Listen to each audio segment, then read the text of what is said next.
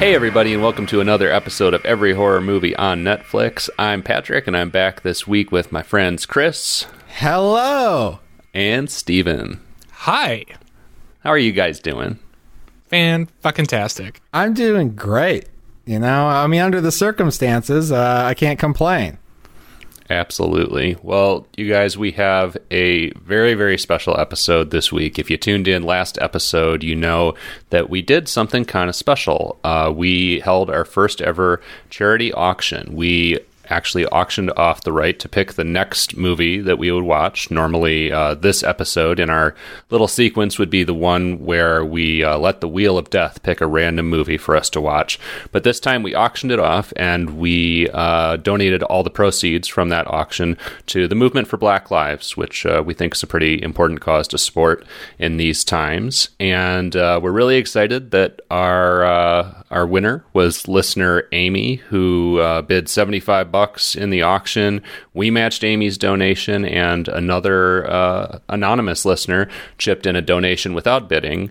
Uh, so we actually ended up sending a total of two hundred and fifty bucks to the Movement for Black Lives, and uh, I don't know about you guys, but I'm still uh, really happy and really excited about that.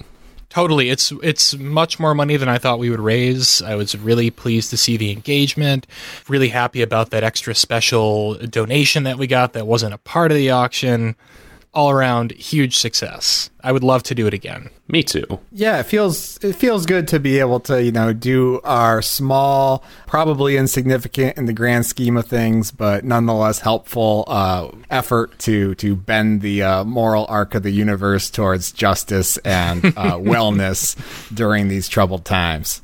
And you know what? I am I am so glad that Amy was the winner because she appears to be a, a horror fan after my own heart. She picked a movie I couldn't possibly be more excited to talk about, and that is the 2016 creepy doll movie, The Boy.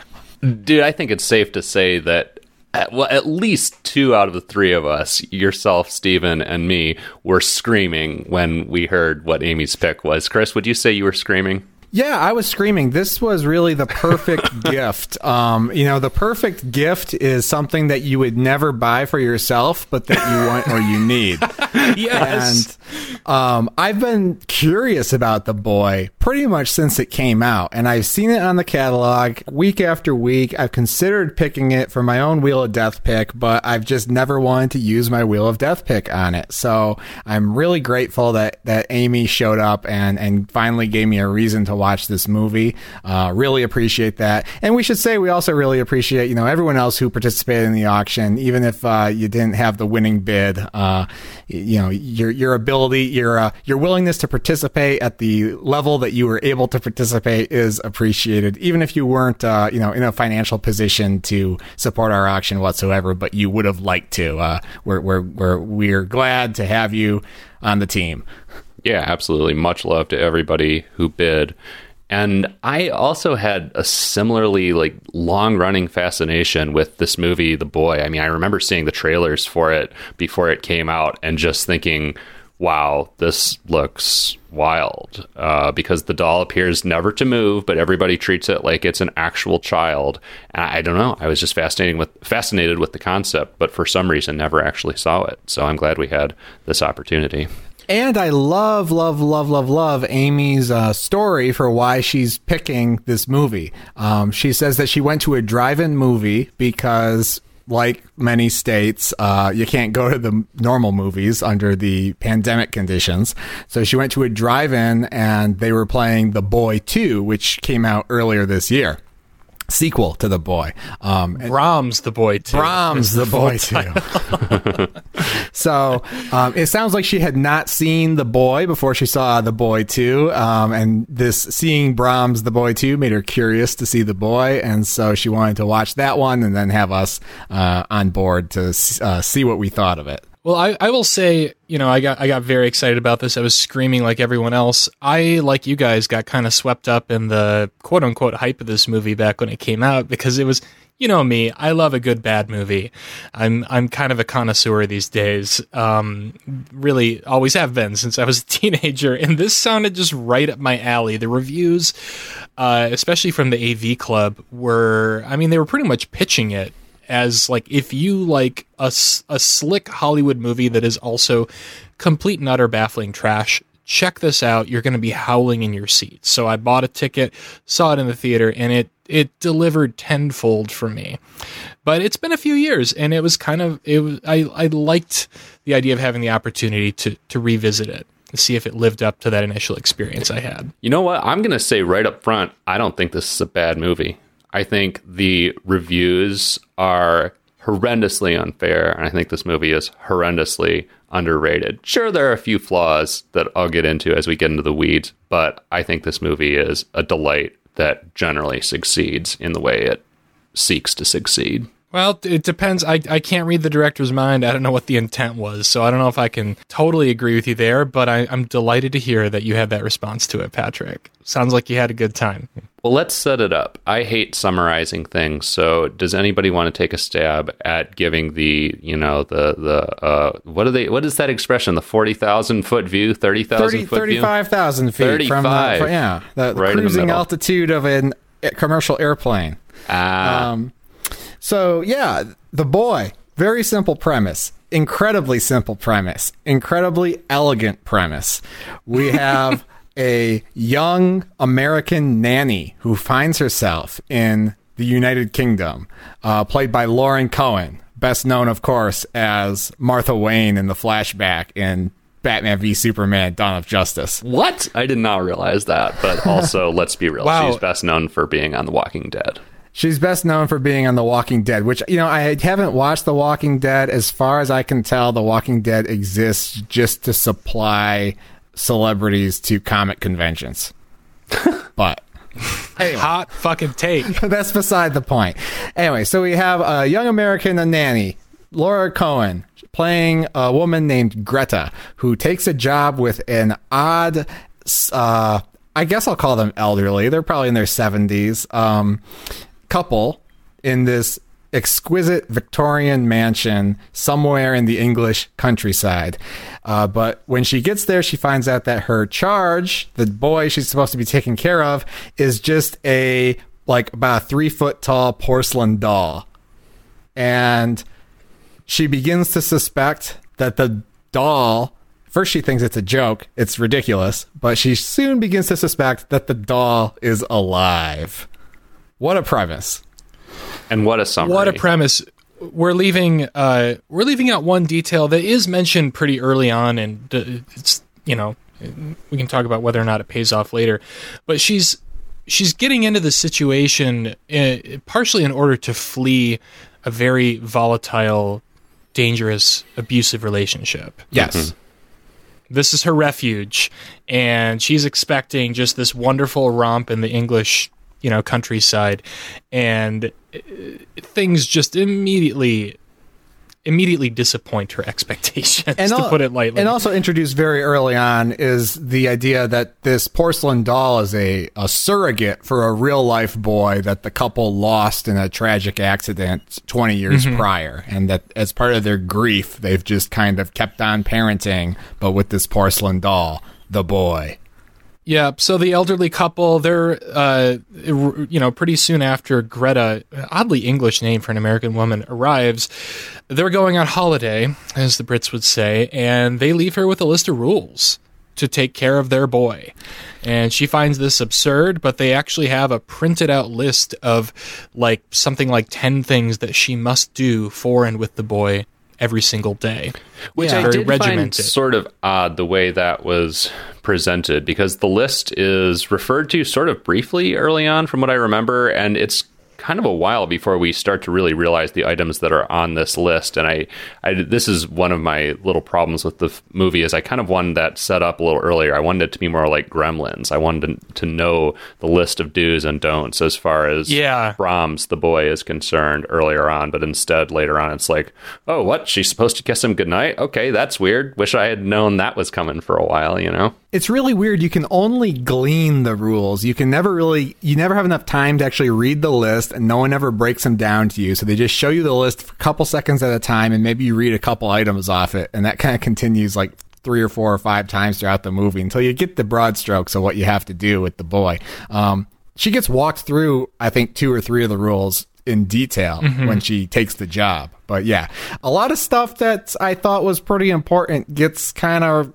glossed over or rushed in this movie, and the rules of the boy certainly were one of them. Well, I'm going to tell you, and we're going to get into this in the spoiler room, but having already seen this movie, and you know, is it is it a spoiler to say there's a twist? I mean, I don't think so. There's something wrong with the boy. We're going to find out what this boy business is all about. But watching it a second time, man, it could not have been more clear during her introduction to the elderly couple and them, you know, interns kind of taking her through the through the house and the routine and their version of the history of their son it's all laid bare. It is it is so utterly obvious if you know what's going to happen and i really appreciated that. I think maybe one mm. reason they didn't lay out all the rules at the outset is that i mean one i don't think greta it's not that she doesn't care but she thinks this whole thing is fucking weird and she's not taking it too seriously. So we as the audience don't take it seriously. She had she she read the rules she threw it aside.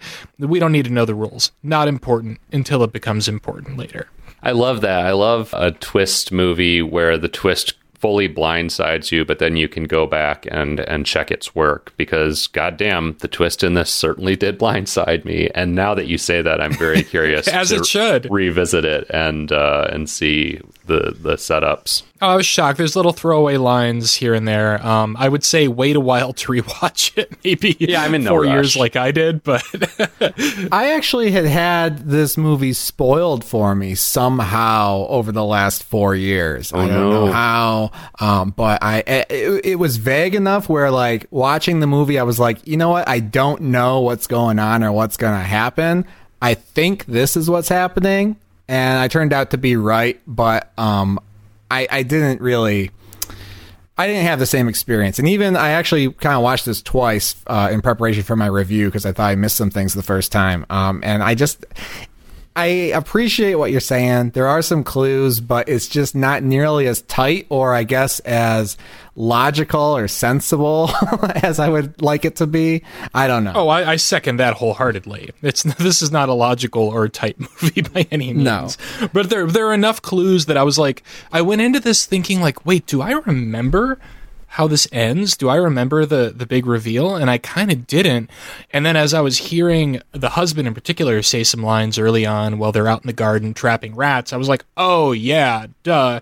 He like gives a few key words and some images came back to me. Yeah. But we're we're getting way ahead of ourselves. Yeah. So um so she's left alone with the boy. The elderly couple's gone on holiday. Very soon after, we meet a uh, a, a dashing young man, the the grocery boy, Oh, love who him. works for the couple. Malcolm, right? Love him, Malcolm. Yeah, um, absolutely love this man. He just exudes charm. There were moments where I wanted to be creeped out by the way that he was trying to seduce Greta, but I don't think he was actually trying to seduce her. It's, it's there's it's such an innocent romance, um, he- except for that one scene early on where he does his version of palm reading with her chewed gum in his hand. Oh, that's a weird moment. Yeah. But yeah, it's just it's flirting and it comes off as as innocent and consensual interest between these two people, which is I don't know, it- it's just nice cuz you see so many shitty relationships and especially shitty male female dynamics in a lot of these movies that we watch. And I I mean, I was almost as charmed by Greta as I was by Malcolm. I, I just found Lauren Cohan's performance natural, engaging, likable. I was there for it. I mean, it's not a great performance. It's not particularly super deep character, but I don't know. I was drawn in by her almost immediately. And, you know, that's another thing that's kind of rare sometimes in some of these movies we wind up watching. Uh, it's, it's just nice to actually have two protagonists who I felt charmed by and, and enjoyed spending some time with. I yeah, I love that. And um like one thought I had watching this movie a second time was like it's just like it's like a couple million dollars above like a lifetime movie. Yeah. And it feels like that. Like it, it definitely, you know, it doesn't think it's high art, but it's like, yeah, we're we're we're kind of treading in familiar waters here, but we're going to give you a little bit more than you would get just watching this kind of trashy premise on TV. You know, the production values are bigger, the performances are commensurately better. I had just a, great time watching these two interact and flirt with each other. Absolutely. It could have come across as so cheesy and so cheap, but I felt like they were like just committed enough to sell me. It was refreshing. Well, yeah, and I mean, speaking of cheesy, but also the commitment sells it, is just the way everyone interacts with Brahms. Like from moment one, the doll is sitting in a chair and the old couple are just scowling at Lauren Cohan when she laughs when she first sees the porcelain doll that she expected to be a human boy. And uh-huh. it's of course such a bizarre and laughable concept and you know, I I chuckled a little but also was immediately drawn in by again just the commitment of the performances and the generally just weird and, and unsettling concept of everybody treating this doll like it's an actual child and Lauren Cohan's character having to immediately kind of play along. It, I don't know. It's just it's a great setup. Just great fun it, it's watch. It's a great moment because like we're laughing with her, you know? Like like if you're going if you're going to see this movie and you've seen the trailer, like you know it's ridiculous and that laugh felt so genuine. I felt like I would have done the same thing if I'd been surprised by this this doll. I mean, should we describe the doll? I guess people can look it up, but it's like simultaneously eerily lifelike and oddly ghoulish. Yeah, it looks like someone turned a boy magically into a porcelain doll. I mean, let's put it this way, like you are you're already constantly waiting through the whole movie for this doll to animate, for it to come to life, move its face, move its arms, walk around, and the yeah, the the almost lifelikeness of it suits that perfectly. You know, it plays into it perfectly. There's something about its eyes, though. One of the eyes is sort of misshapen, and it just gives it always a slightly sad, slightly deformed kind of look that's just perfectly off putting. I didn't notice that detail, but I did find that, like, the way it was lit and maybe some of the, you know, color correction that was done on this it was a real doll, you know, it's like an actual prop, but there are moments when it it's kind of uncanny where it looks CGI and that really kind of creeped me out because I mean like the concept of the uncanny is, is, pretty real and that that kind of stuff, you know, dolls tend to creep people out in general, but in this movie it's like a doll that is weirdly lifelike but also weirdly artificial looking except there's an added layer of that like we are kind of expecting it to come to life and i'm like is it going to come to life via cgi or are they going to like do animatronics with the doll like i had these thoughts lingering in my mind the whole time and it it I will say it did unsettle me a little bit. I've never seen anything quite like it. Yeah, they do some great stuff with the lighting. There's there's one shot where um, the his face is lit through a, a, window and it's raining outside and just the water rolling down the window and the way that that changes the lighting on his face um, creates a great illusion of you know almost some sort of motion in the face where again you're being sort of entreated to to look at it and and and expect that movement in the face. It's a nice and again kind of naturally created moment you know it's achieved well, I suppose you could achieve that lighting effect with CG, but it may not be a natural lighting effect, but it looks very natural. I don't know, guys. I had a hard time getting into the mood of this movie. Um, and it, a lot of things I liked about this movie, I don't think the direction was really one of them. I just couldn't really tell how I was supposed to feel. It didn't really lean one way or another hard enough like I mean, it's ridiculous, right? And and we have these moments where it's like, yes, it's hilarious and kind of unsettling that we're supposed to be taking care of this doll as if it's a boy, but it's shot very naturalistically, and there's like not that many like close-ups of the the face of the doll in moments where like you know she's interacting with the doll uh, feeding the doll dressing the doll learning about the doll um, and I That's because she's not doing a lot of that shit though. She's like for the first like two acts of this movie, or maybe first like act and a half, she's not really taking care of the doll. It's just it's just there, and she's like living her life. She's on the phone with her sister, whoever the fuck ever, talking about her trauma and her her ex. She's starting this new you know kind of tenuous romance with the grocery boy, and I feel like we just kind of forget about the doll for a while. and all of that just really didn't work for me. Like this movie gets going for me about halfway through. Before that, man, it's a drag and it's so not fun considering the fun premise, which is we have a woman alone in this creepy candlelit Victorian mansion babysitting a doll that she thinks might be fucking alive. Like what like what a fun premise, but it's just such a slog and it's the same shit we see in all these other Netflix movies where it's like, "Oh, what was that noise? I'm going to walk slowly through the corridor and investigate." Oh, you know, No, see, I'm fully drawn in for that first act because of at first when the couple leaves her with just the doll, she thinks this is a bunch of bullshit. You know, she throws a, a blanket over Brahms and you know, kind of just handles him uh, with not a lot of care, just sort of tossing him around. And you're waiting for something terrible to happen. You're waiting for something terrible to happen. And I'm drawn in at that part of the movie because, again, I, I like this character. I like the character of Malcolm and the basic setup of the, the concept of this creepy doll is interesting enough for me. But then the interesting pivot comes when she starts to realize that there actually is something going on here, that this doll may actually be alive or possessed by some spirit or something. And then the interesting pivot to me is that she's not really afraid of it, but she actually starts to respect it and starts to actually take care of the doll and and and play along. I I liked that rather than oh my god, the doll's stalking me. I have to get away from it. She bonds with him. well, absolutely. Well, but the doll fucking gaslights her into taking care of him. Like, there's that. I mean, moment. I was gonna say terrifying moment. It wasn't terrifying to me, but there's that moment where she gets like trapped up in the attic for the entire night, and that's when she starts to realize that like things might be things might be going wrong. There's more than meets the eye here. that part was so boring. oh, I was When she- I was totally in. It's When she's trapped in I'm- the attic, yeah.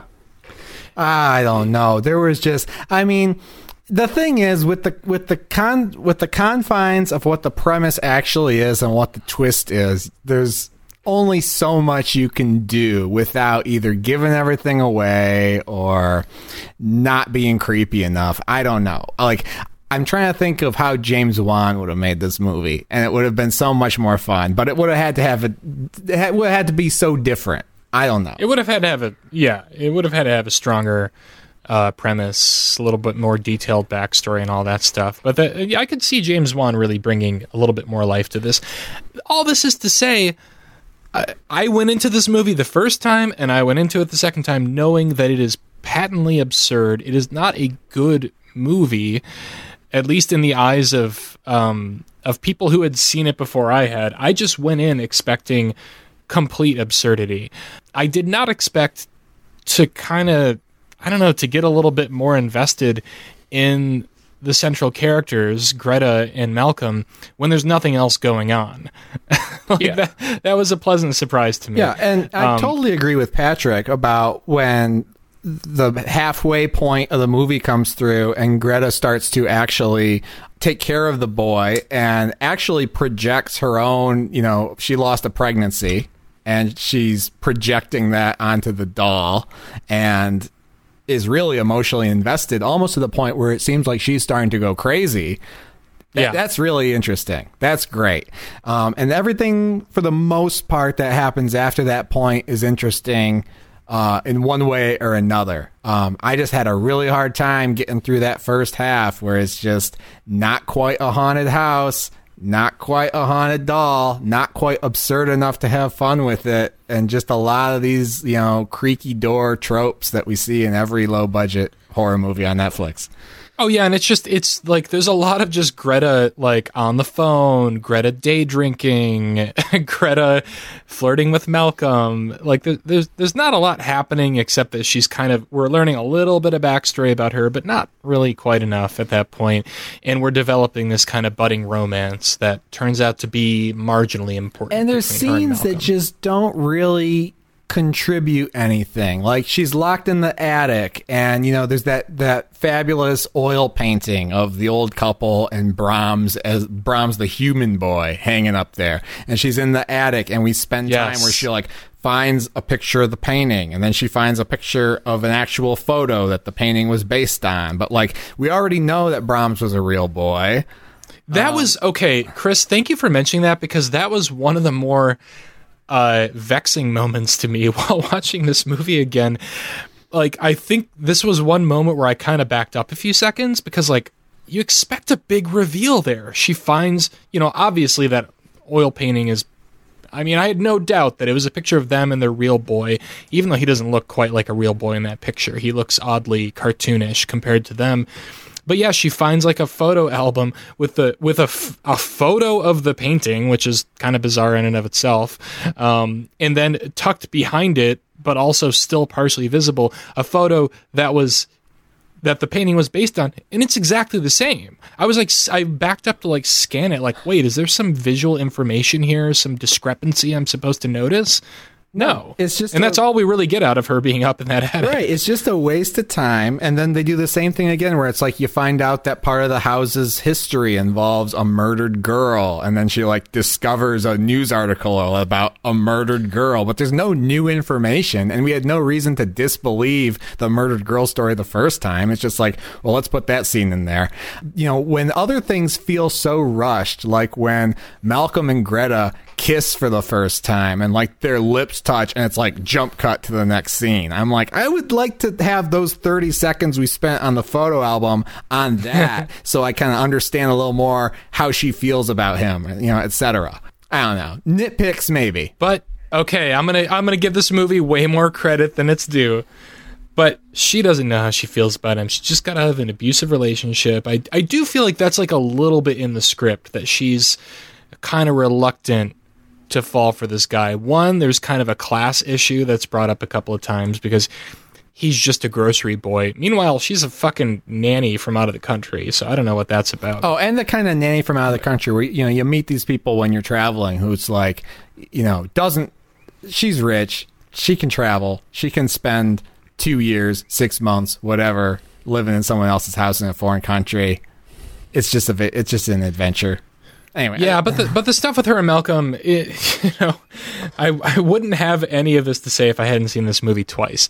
But it, it the script is like it's still pretty crappy, but like it's a little bit more sensitive than I would have thought because based on her conversations with what is that her sister? I can't remember the Yeah. relationship. of the sister, person she's talking friend, Sister. something. Sister like she's clearly kind of anxious about the whole thing kind of reluctant to like get back in the saddle especially because she's only there temporarily and i i appreciated that level of of depth So um I in in the romance So I want to stop and unpack the class issues for a moment because, I mean, don't we always? But I didn't really pick up on that. Is she supposed to be rich? Because that was not what I gathered. I don't know if she's supposed to be rich, but there's at least one kind of passing remark that she makes to her sister about like him just being a grocery boy. Like he's, you know, he's just a townie, he's low class. Like that's how I sort of read that line. And I thought that was interesting and it made me kind of beg to to know more about her backstory and like what her you know, what her I wanted to see her tax records is what I'm saying here. Well, yeah, I was kind of curious about her backstory too, because when he reads her fortune from the chewing gum, he he makes one guess that she totally shoots down as far as what her backstory is, and then the second one he hits on some details. I I think from what I remember about her relationship, but I still didn't get a great picture of what we're actually supposed to believe about where she's from and and what her deal is, other than her relationship backstory. Well, yeah, W- yeah. Dude, I'm gonna take you in the I'm gonna take you in the weeds here. But my re- my read I mean, we're is that unpacking the class, the class gonna take you commentary of the boy. deeper so, into the yeah, We're weeds. so in the weeds already. We're we're so just like mired in loam right now in the weeds. Um, but like, I I kind of like that because she's the way that I read that whole scene with like the chewing gum is that she's she's very uneasy. She's got some some some secrets. She's got a dark past, and the movie is like it's doling out that information like in real time with how comfortable she feels giving it. And that's kind of reflected in a couple of other key pivotal moments involving other characters that happen in the film. So I'm Um, fine. I appreciate that. It- Yeah, so I'm fine with that, but I just I guess I never really got the details that I was looking for. I'm fine with doling out bits of character backstory and we do learn more about like the relationship and her lost pregnancy, but yeah, I I'm still like where does she come from? Like, you know, yeah. Oh, I mean, turns out it probably doesn't even really matter. Yeah. I just like I like that the movie like seemed to put more effort into that than you know the the analogy I'll keep using or the analog I'll keep using is a lifetime movie. It gave me like a little bit more uh, artistry around her character development than I would have expected. Yeah. Did it deliver? Absolutely not. I, I really don't think this movie. I mean, we can kind of riff on it. I don't really think it's interested in class commentary. I don't even think that um, I don't- yeah, that Greta's supposed to be rich. I don't really think they even put thought into that. I mean, we know she gets very excited about the wad of cash she receives for her first week on the job. Uh, we know we come to find out that she's uh, her former boyfriend uh, is apparently blue collar, like a roofer or something. Who the hell knows? She's not. She's not a snooty person. Wait, do we do we need to mark this down in the EHMON history books as the first time Chris didn't want to read extra themes into a movie? Oh, oh, I have themes out the ass, but I just Oh. can't talk. I, I can't talk about them until we get to the spoiler. Oh, room. okay. All Oh, right. I can't Thank wait. God. Thank Can't wait. Yeah, well, maybe we should we should advance the plot forward a little bit then. Yeah. Um, I because we definitely have gotten. let's get out of the weeds. Let's get out of the weeds. Um, okay, so uh, there's the whole attic scene. She's supposed to finally go on a date with Malcolm. She gets trapped up there. He doesn't hear her screams because the house is fucking huge, and she's on like the 17th floor. Uh, so cut to later after she's up in the attic she sees the photo for whatever reason this motivates her to start paying a little bit more attention to the rules trying to take care of the doll a little bit better and she starts to notice that as she takes better care of the doll and follows the rules the doll starts to behave interestingly it starts moving when she's not looking then we wind up with a moment that can only be described as kind of a I mean we mentioned poltergeist on the show a lot but I don't know if anybody else agrees with me this scene is like almost a direct lift from the the famous chair Oh, scene yeah. in poltergeist okay so she figures out that the doll moves when she's not around she's got He's going full Toy Story. out. He's going full Toy Story. so she she invites Malcolm out to show her this fabulous trick, and so so she's been she's gone kind of crazy. She's been even like measuring the doll. She's been putting chalk marks around it on the floor, and apparently, if she goes like two rooms away, because he's a shy boy, um, and knocks on the wall, if she comes back into the room, he's moved to somewhere else in the room. And she wants to show Malcolm that, hey, I'm not crazy. There's something to this doll. I'm, and she's starting to develop kind of uh, maternal feelings for it. And all that was great. I loved all that. I love the interplay between her and Malcolm. Again, I was frustrated because we spent this time in, you know, Malcolm's introduction where he's reading the gum and he establishes himself as someone for whom clairvoyance and psychic ability runs in his family and his mom used to read tea leaves and now he can read palms and chewing gum and all this shit. So you think maybe that's going to be important and maybe that will play into you know when they're doing paranormal investigations into whether or not the boy is alive or possessed by a spirit or what. Uh, nope turns out that information was completely irrelevant. Maybe that was relevant in a previous draft of the script or something. It's a vestigial uh, organ Right, because he's uh, he's immediately dismissive and thinks that Greta needs help. But then you know we get the whole you know if you if you've seen Poltergeist, you know how the sequence works. She's like, oh my god, I have to show you this crazy thing. He's skeptical, he's worried. She they try the trick, it doesn't work, and then she's like, wait, we we have to do it again, and they do it, and it works, and then they just immediately become almost kind of complacent with this revelation and go out for a walk and just start talking so casually about, you know, is it a is it a ghost? Is it a, you know, whatever, what's going on here? Oh yeah, it's suddenly totally accepted. Suddenly they're just like, "Oh my god, it's this is so amazing." And I wonder what it could be. Let's make out. Uh, yeah, and I mean that's kind of one of my other little problems with this movie is there are there are definitely some inconsistencies along those lines. The other one that really struck me was, you know, there's this um, pretty cool, creepy scene where Brahms is sort of stalking her and she's locked herself in the bedroom and he's calling her on the phone and he ends up making her a peanut butter and jelly sandwich that mysteriously appears in front of the door when she opens it.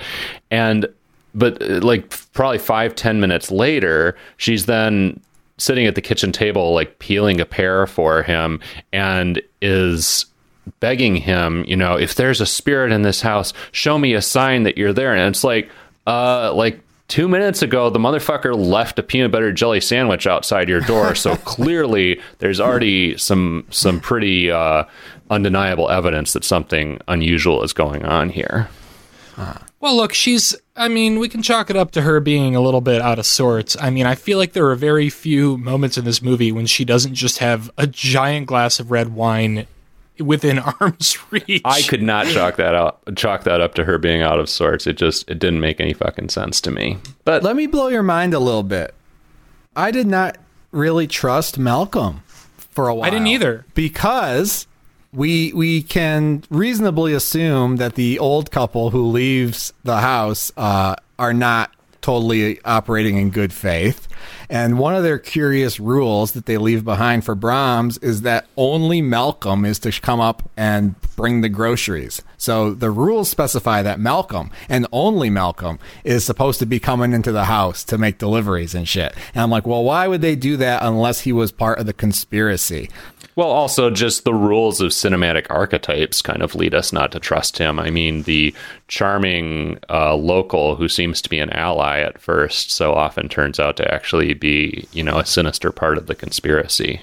Oh yeah, I was sure Malcolm was going to take her out to the barn. Yeah. old couple was going to be there. Uh, Brahms was going to have the the ceremonial knife. Yeah. and they were they were And they were gonna they were gonna cut off Malcolm's head, and Paimon was gonna take over. They were going to cut her belly open. They were going to put a smaller fetus like doll inside of her and sew it up.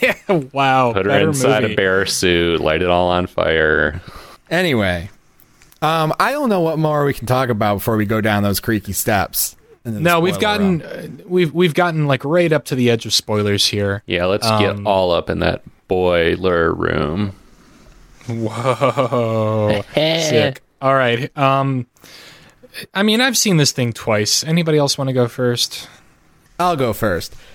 Boy, was it bad. No, I'm joking. I'm joking. I just, uh, um, I'm going to give it a cue it. Uh, I went back and forth on this one a lot. It's almost a screw it, but um, again, I, I gave it a couple chances, and there's enough good stuff in here, especially once you get past that first hour, which I just don't like. Um, it's fun. There's some humanity to it. It's frustrating because I can see a lot of different directions that this movie could have gone into or committed more firmly to that I think would have been more entertaining or more made it just a high quality film. Um, and it didn't quite give me that. But you know, whatever. There's worse ways to spend uh, your horror movie time. It's certainly better than a lot of the stuff that's out there, and the, you know there is a twist. And I would imagine that if you weren't cued into the twist, it might just blow your fucking mind. So, I'll give it a cue it. I'll give it a cue it. Patrick. Uh, this is definitely a view it for me. I had a great time with it. I loved this strange and delightful premise. I really enjoyed the characters and, and performances. Definitely a cut above uh, what you're expecting, you know, kind of a cut above that lifetime quality that we keep talking about. And boy, oh boy, that twist.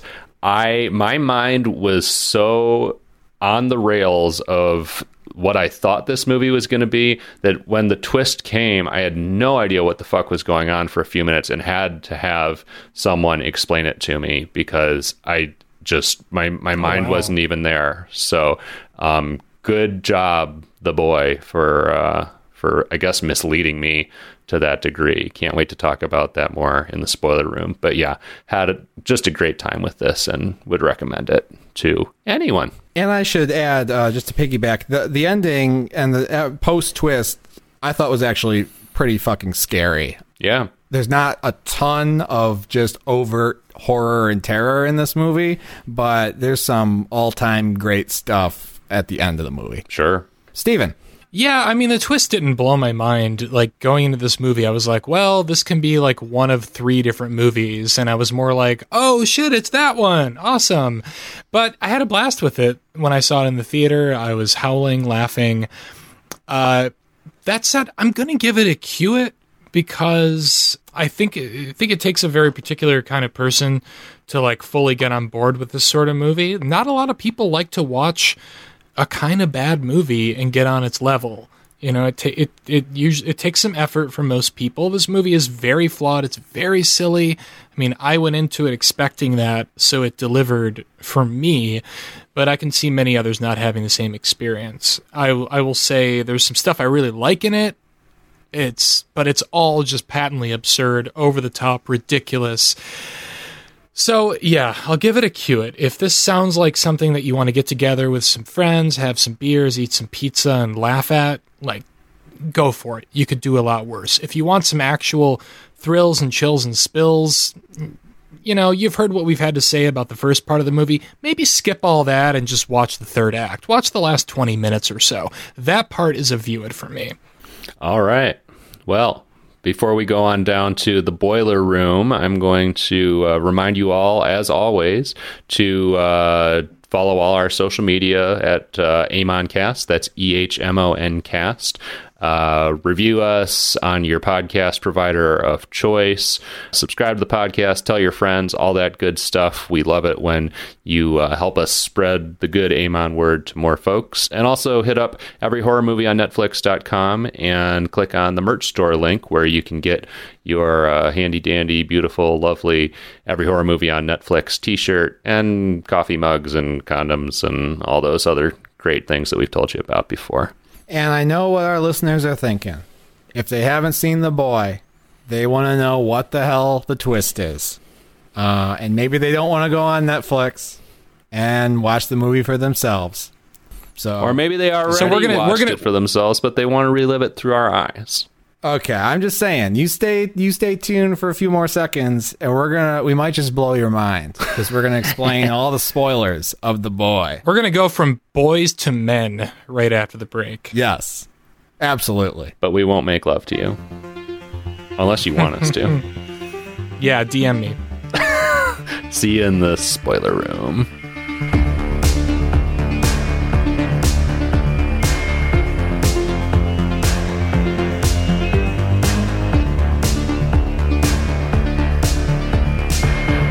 All right, we have climbed up the stairs to the creepy attic of Brahms's house and somehow still found ourselves in the spoiler room. I don't know how that happened. It's some real annihilation Jeff VanderMeer shit going on here. Are we going upstairs or downstairs? Who the hell knows? I, I don't know either, but I like it. Let's talk about that crazy ass fucking twist to the boy. yeah, so I mean, there is a boy, but he's not exactly a boy. He's more of a man child. Brahms is real. He's a grown ass man. Brahms has been living in the walls of this house like Bad Ronald for 20 years, just stalking around. The real Brahms, the the child presumed dead that we thought the grieving couple was using their porcelain doll as a surrogate. They may have been using it as a surrogate, but the real boy, oh yes, he's still alive. He's been creeping in the walls of the house. He's been going room to room in the shadows. He's been spying on you. He's been eavesdropping on you. He's been manipulating the porcelain doll, which is actually just a normal porcelain doll.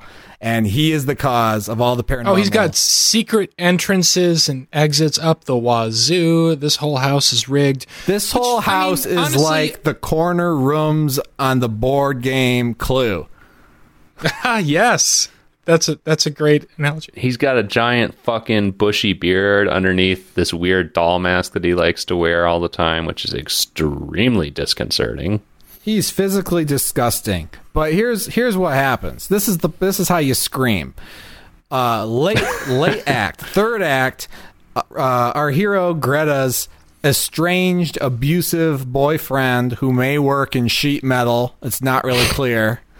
He shows up. Jesus. Chris, sheet metal is a respectable trade.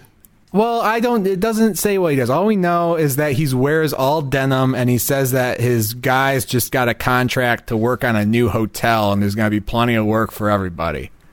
Oh, and he looks like a like a very lithe Jason Momoa type.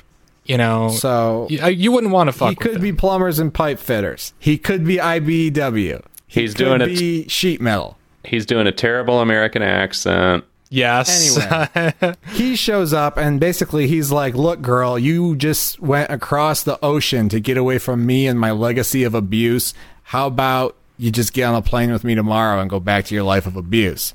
And Greta is like, "I'm not totally into that concept, but you can stay the night here, I guess." So Brahms doesn't like this other man. We don't know. At this point, we still think it's the puppet. Um, there's dead rats involved. There's ominous messages involved. Our man Cole, the abusive boyfriend, freaks out. He's tired of everyone telling him the doll's alive. He takes Brahms, the doll, by the feet and smashes his fucking head into smithereens in maybe the most horrifying kill I've ever seen in a movie. oh, I was I was screaming, Patrick. You'll know what I'm talking about here. That shot made me feel almost the same way as the turkey dropping on the floor in Krisha did.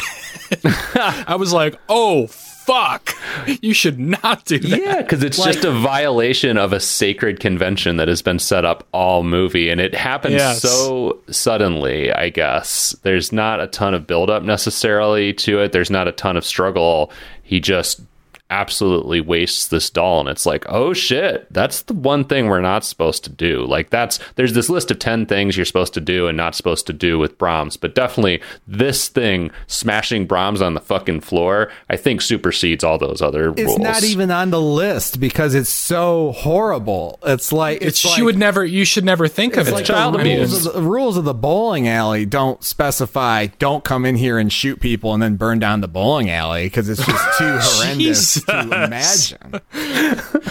Well, I had so much anxiety in that moment, and like we get a reaction shot from Greta, and there's like, you know, this actress is she's like too good for this movie. I think there was so much written on her face, and I guess part of it is just her character development. I was like, okay, one, she's bonded with this doll.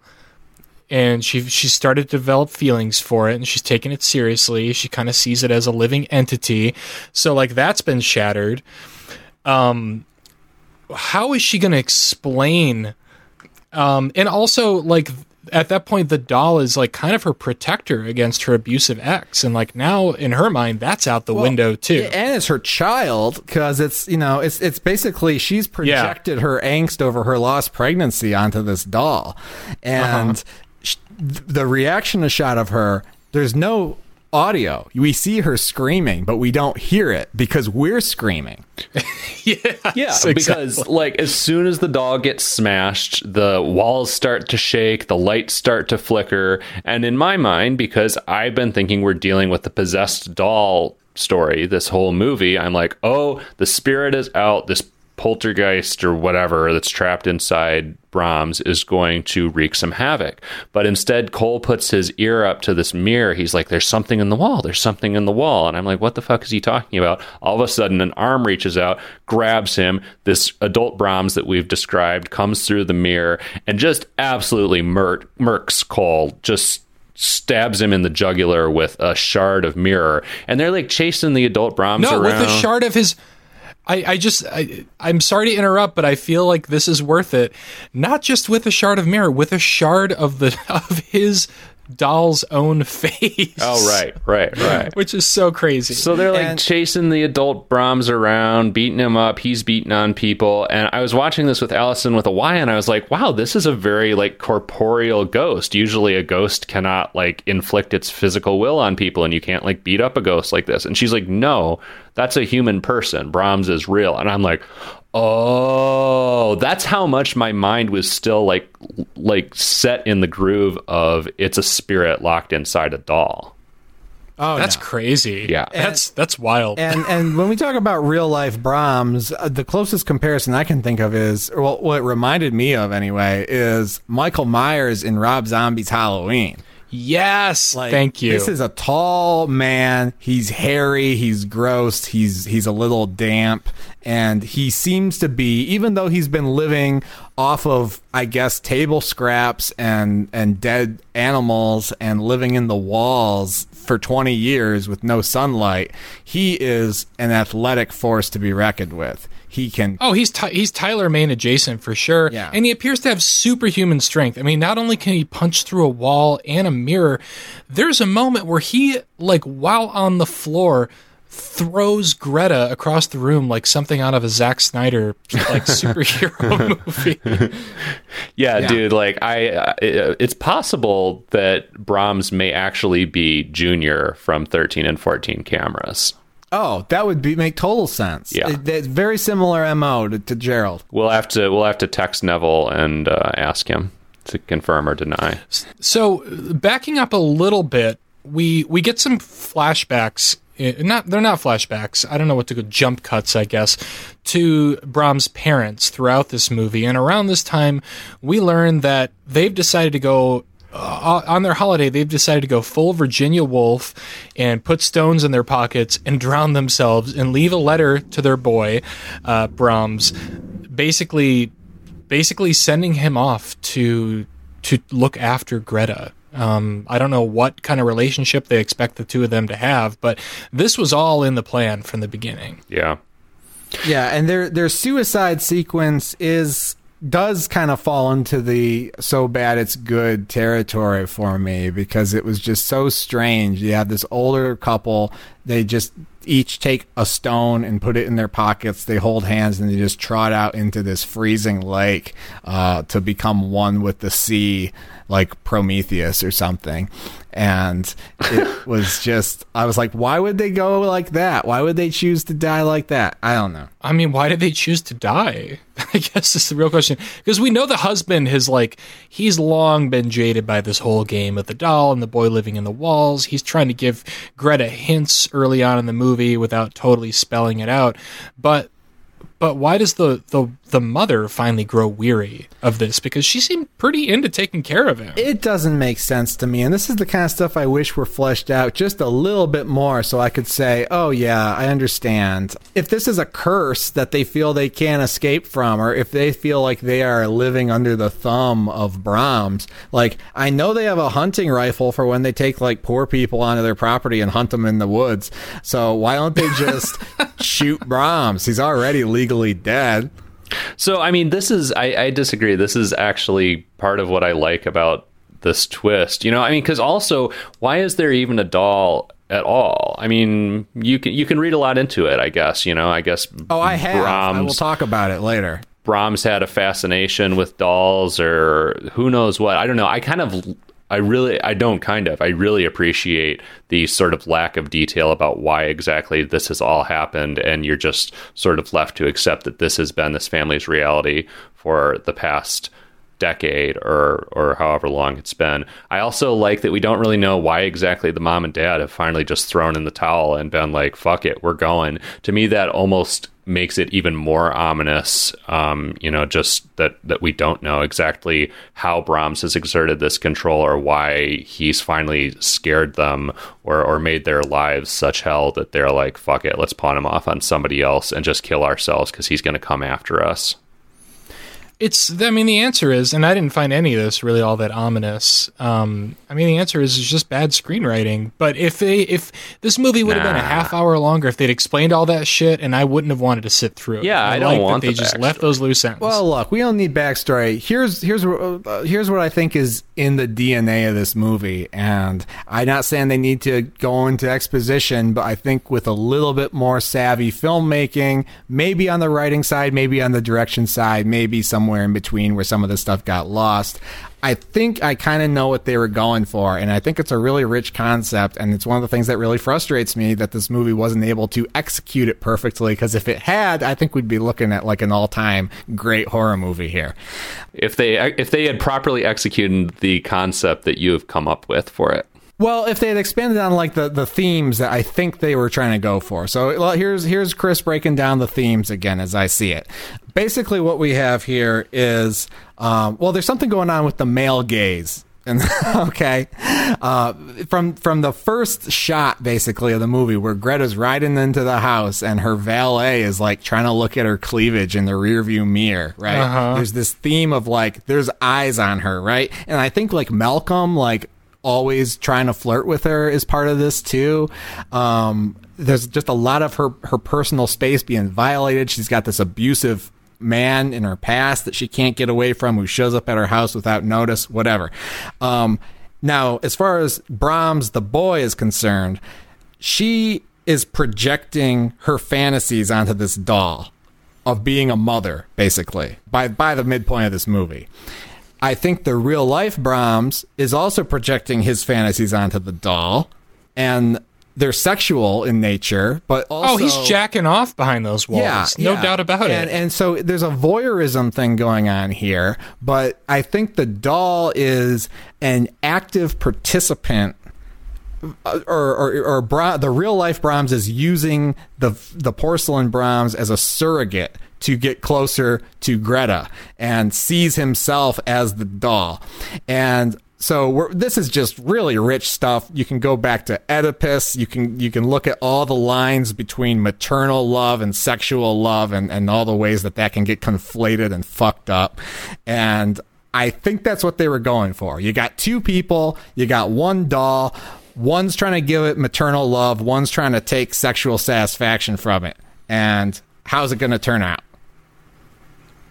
I, I like that read. I honestly don't doubt that there were conversations about that in the, in the writing of this movie. That may have been earlier draft. but- Honestly, I think it may have just been lost for the sake of a PG 13 rating because the stuff we get is kind of gross enough and it's rushed again. You know, there's a part where they're escaping the house. They end up in Brahms's like sleeping quarters den. He's made an effigy of Greta out of her hair and her dress that he apparently sleeps with, does God knows what else to.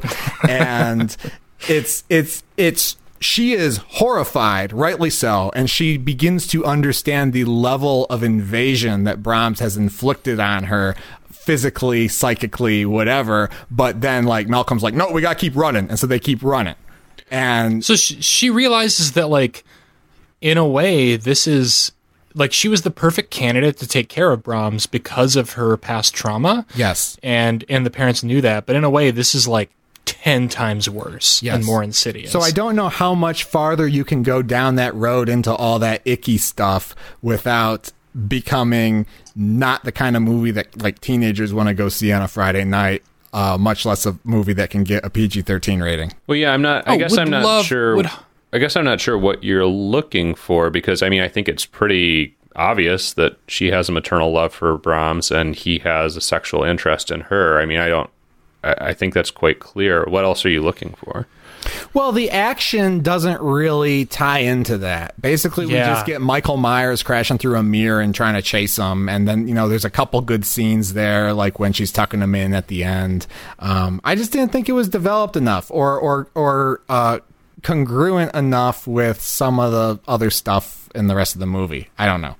Chris, hundred percent agree. Like I think this movie favors jump scares over thematic or character development, and that's part of the reason why I love it as a bad bonkers movie, because like there are details that you would expect in a film like this that we just they're hinted at, they're kind of skirted around, but it never fully delivers on them. It just goes for that final bonkers, crazy, violent, stressful finale instead of wrapping up any of the the the sort of loose ends with with you know Greta's arc.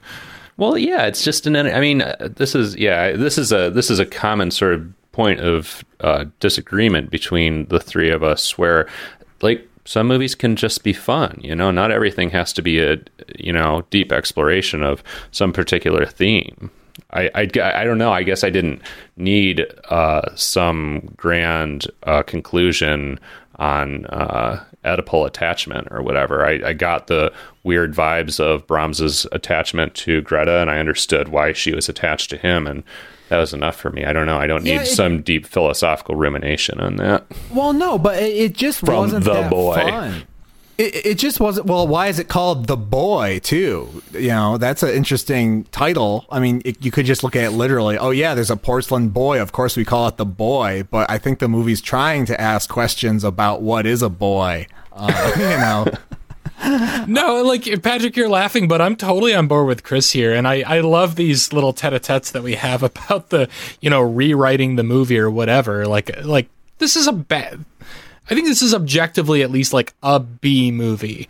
I do think that it would be a very different and possibly even more intriguing and enjoyable movie if some of these themes were like even slightly more developed. But it becomes clear in like the final act that the filmmakers or the studio probably were interested in just throwing all that shit away because otherwise everything Chris just mentioned is like you're invited to think about that stuff yeah. by the the direction, the editing and the screenplay and it's just it just ends up kind of vanishing in the last 20 minutes or so. Yeah. The last 20 opposed- minutes is exactly where it gets delivered on. That's where we get Brahms trying to make out with Greta through his mask.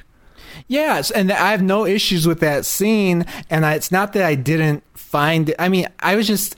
It wasn't that fun to me. All the scenes of them running through the interior walls of the house and Malcolm getting killed, but oh, he's not really killed. And oh, good, he gets to survive as the hero love interest and they're going to ride off into the sunset together and stuff.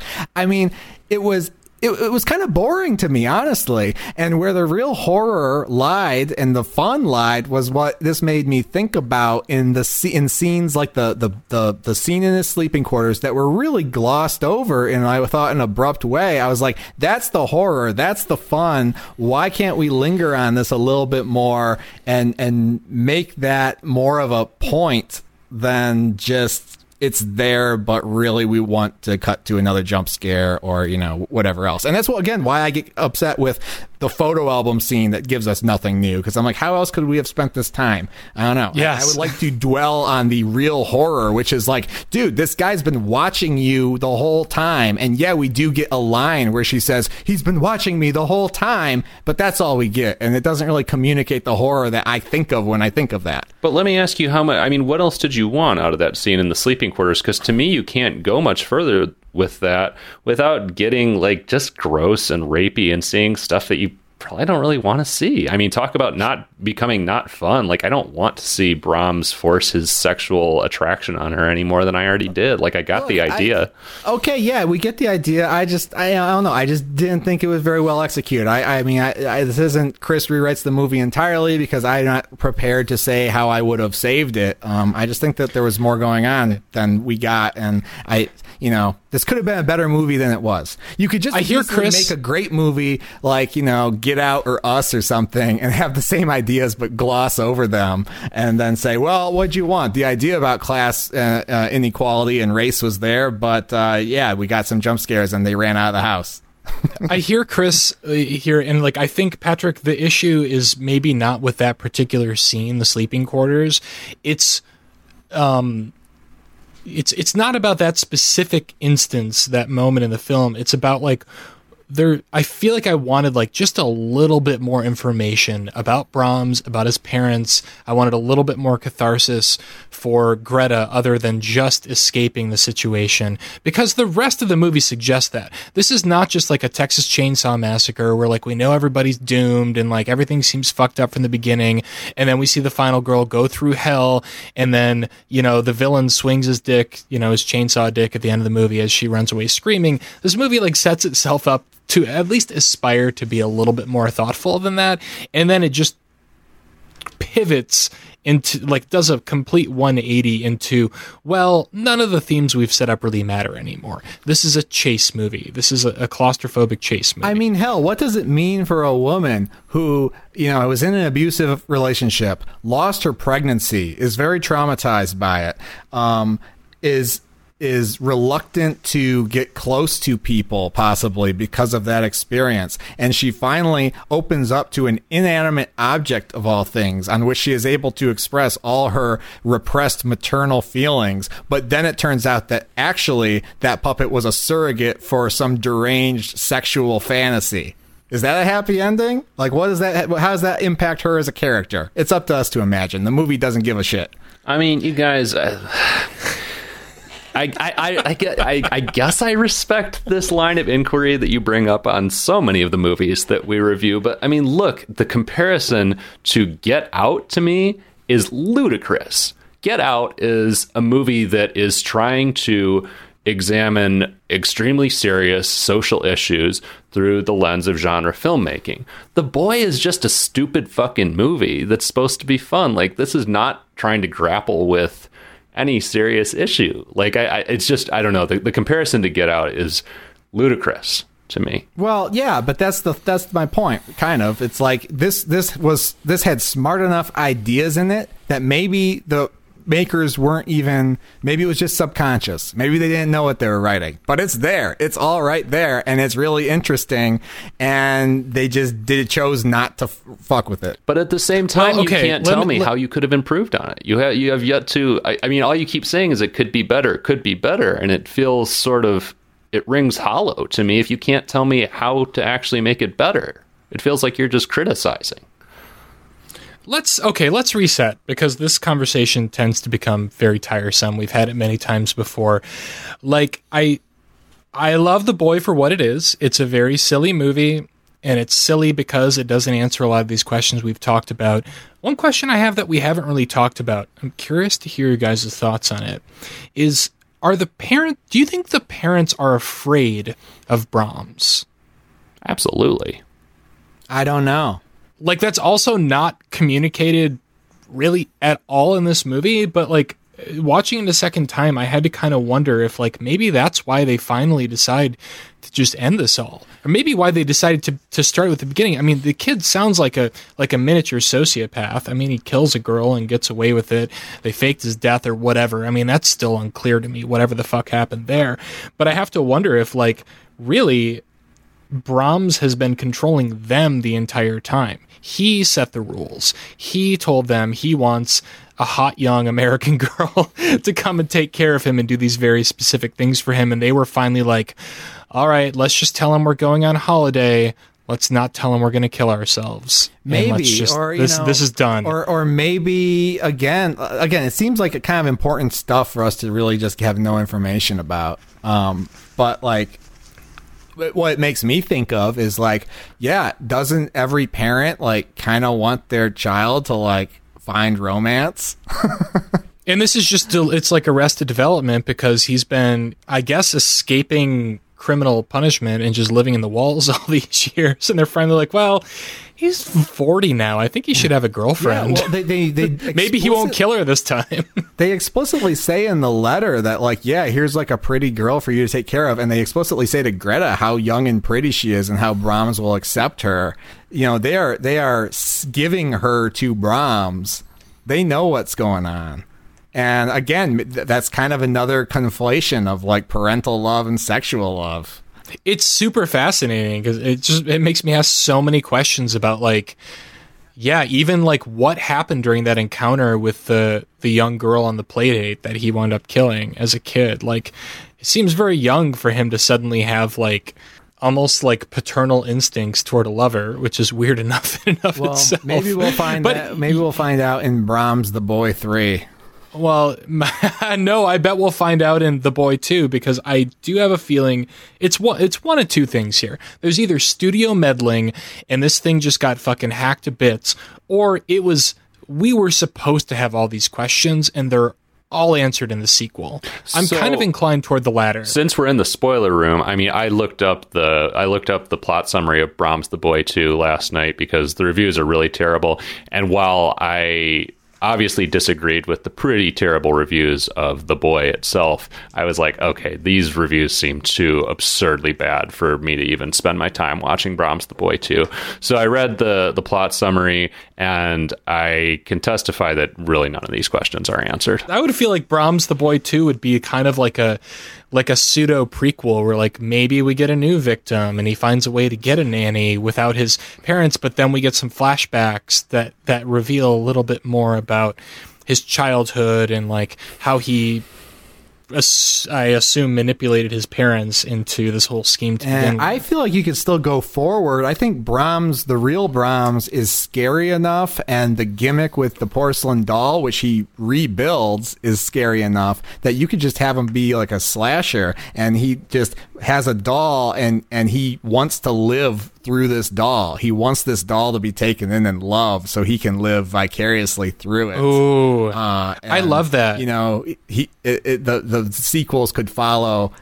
What is Brahms' next move after his house Chris, is write write that spec script. But I, I do have to say, like, I guess my ultimate takeaway from like the spoiler room portion of this conversation, or portion of the movie, I guess, is that like slashers don't really do anything for me usually. Even like you know slashers in masks, like I usually just find it to be just kind of silly or maybe even kind of douchey looking.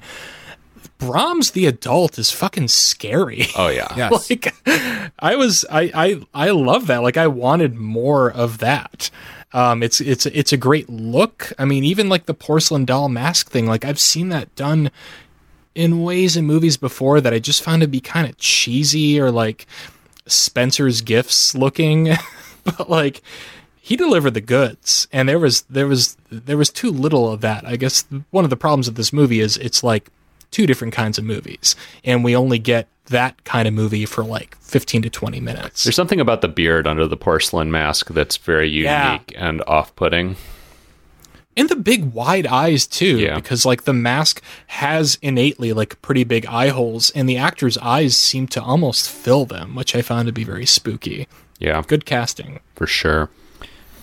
I mean, the last thing I'll say about just sort of the the lack of detail that we get is that's something that I enjoy in certain movies, and I think something that we have all celebrated in certain movies. You know, we talked about Texas Chainsaw came up already tonight for one reason or another that I forget now, and I think that's a great example of one of those movies where you know you do get some details, you do get some backstory on this family and what their deal is, but so much of them is still a mystery, and that's part of why it's so horrifying. It's one of the things that I enjoy in horror movies in general is when there's not, you know, you're not explaining shit up the wazoo. yeah patrick i totally hear you there and like i love that kind of movie when it's when it's done you know by someone who's in the right mindset the writer the director.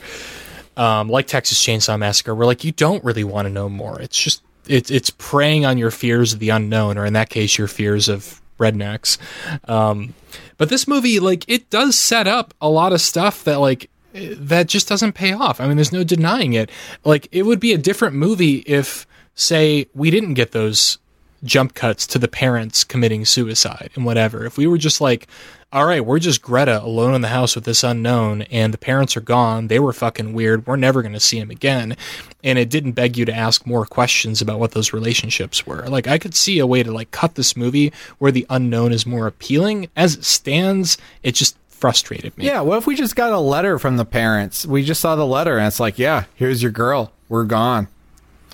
You know? Well, we that's- don't need to see them. Them seeing them kill themselves just raises so many weird questions that the you know. It does. It really does.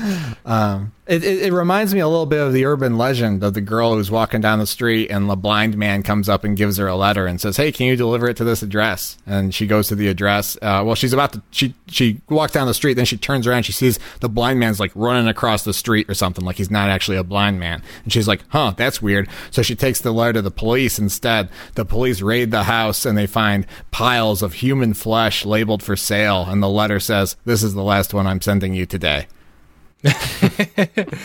yeah, I mean, okay, I- I'll state it again for like the 17th time. I think this movie is a blast. It's an utter blast.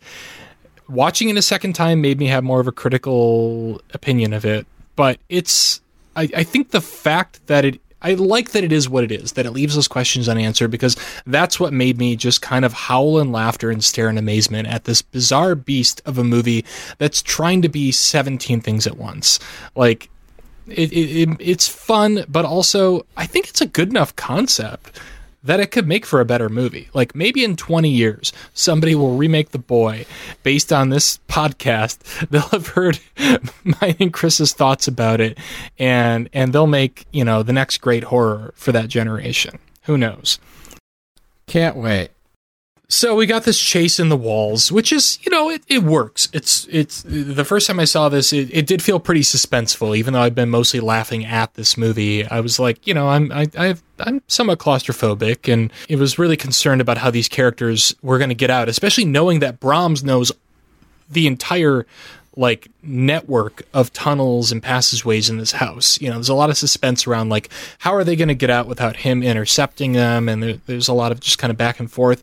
The set design was completely baffling to me because it proposes that the entire framework of this house one they have this human size these human sized corridors outside of every room in the entire house which I don't think most houses have. It made me wonder if they added like a layer to the house after they decided to imprison Brahms in the walls. Um, but there are slats everywhere in order to provide light so we can see the action. And, you know, at first that didn't really bother me. I was like, well, I mean, that makes sense. I would assume that maybe the parents would you know install some some hanging lights you know even just light bulbs on wires or something so Brahms could see his way around. But there are also shots through the walls into rooms in the house through these slats which makes no logistical sense to me and it bothered the fuck out of me that like once we get inside the walls the entire house is just like a lattice work of slats where you can like literally see through the wallpaper in every room. Yeah, the uh, architecture very off-putting. Yeah, you're not wrong, but it didn't bother me. Yeah, you just accept it. I just accepted it. I mean, it occurred to me. Obviously, it makes no sense. Like that's quite impossible and impractical. But I mean, it's yeah. I mean, But we get, like- be- we- I think we get, like- I think because we've just pivoted from a concept of a doll potentially walking around a house on its own to a grown man living in the walls of a house. By comparison, to me, I was just like, yeah, okay, Yeah, I'm I'm not Bob Vila. I don't know what the fuck the inside of a house looks like. Well, it was so it was interesting though those shots like what what kind of like took me out of the experience this time around was like the couple of shots where like Greta and Malcolm are like you know co- you know just like scurrying through the walls and then we get shots like from their POV into rooms through these little like quarter inch slats that you don't see from the interior rooms themselves. So it gives you like Brahms POV, and I'm like, why isn't Brahms POV cooler? Why don't they? Why isn't like you know Scooby Doo where there's like you know like a little eye hole in, the like a painting uh, in or the something they eyes can stare portrait on the through? wall. Um, well, there's so much Yeah. shit on the walls of this house. It's like a fucking Ruby Tuesday that that you can uh, you can there could be slats underneath anything. You know, any picture for any given picture frame could have a hole a slat under it. Aren't you thinking of TGI Fridays? Isn't it TGI Fridays that has It all the shit to on the be walls? every chain, and then like circa 2000, It was Applebee's, It wasn't cool anymore. Yeah. Yeah, well, that, that, that was a minor quibble, but just something that I found like super entertaining the second time through that also made me ask the question of like, holy fuck, did they rebuild the house, like reinforce the house just for Brahms? That would be fascinating. Final thought on this movie. And you guys are probably going to disagree with me, but I just I say fuck it. Um, the, the the final shot of this movie is Brahms, the real Brahms, rebuilding the puppet Brahms, and he does a pretty good job of putting the shattered head back together. And the final frame is a close up on newly reassembled Brahms, the doll, staring back into the camera. And I wanted the eyes to blink. Brahms 2.0. Oh, dude. Yeah, I, you wanted. I I sort of thought about that too, but in a, in a way, to me, it's like the uh, what is it? The music box in The Conjuring, where you're always like waiting for something Ah, to happen, yes. and it never Oh, does. And I honestly love just the expectation and it not happening more than I do actually getting the dog food moment of him blinking. That's true because we do expect Brahms to move the entire fucking movie, and it it it's better that they didn't give it to us. Yeah. okay like i have i have like my brain is split in half on this movie there's the part that now that we've talked about it where i i i see that it there there are some improvements that could be made to make it a movie i would enjoy more like just as a movie but then there's the part of me that's like this is a fucking bad movie and i enjoy all of its weird bonkers choices that part of my brain really wants the eye to blink You know, may you know er, it did it did just cut to black, so it could be like Inception. We don't know if he blinked or not. okay it's not but i'll just settle that right here and now It's Schrodinger's doll blink. Yeah, it may. Well, and, maybe like, the- okay- maybe the frame cutting to black is is what Brahms sees when he blinks. Oh, yeah, maybe maybe it was filmed looking into a mirror Maybe. through Brahms's eyes. Yeah.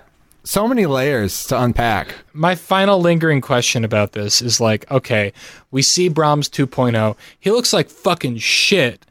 How is, you know, just thinking uh, forward to the sequel, how is Brahms going to find a woman, because that's his MO, who is willing to care for a doll that is so broken? They'll be even more. He'll be even more endearing now that he has uh, war wounds. He needs even more care now.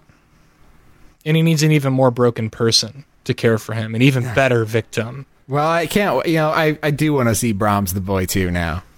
I do too. So we'll we'll have to get on that. Well, I feel like we've beaten the porcelain doll of the boy to death. Uh, so, uh, what are we doing next episode? I hear we have a little something special lined up a little earlier than we normally would. Oh, we're gonna have a very special guest on the next episode, uh, and not well, kind of very special guest that we always have on when we have a guest. Um, we're gonna do something special next time, and this is gonna come out next week. So one week from. Uh, well, when this episode comes out, this is coming out July 2nd. So mark your calendars. Get ready. A little bonus episode coming out for you. Uh, we got an email, very surprising email from one GJ Echternkamp, who you may know as the who you may know as the director of the car Road to Revenge. Apparently, he listened to our episode, he heard us talking shit, and he reached out because he wants to tell his side of the story and answer some of our questions about how that film was put together. Couldn't be more excited to talk to him. I mean, speaking of moments when we were all screaming, I think we were definitely all screaming when this guy uh, actually happened to reach out to us, and I couldn't be more excited to talk to him and and yeah, hear his side of the story and what happened with the car Road to Revenge.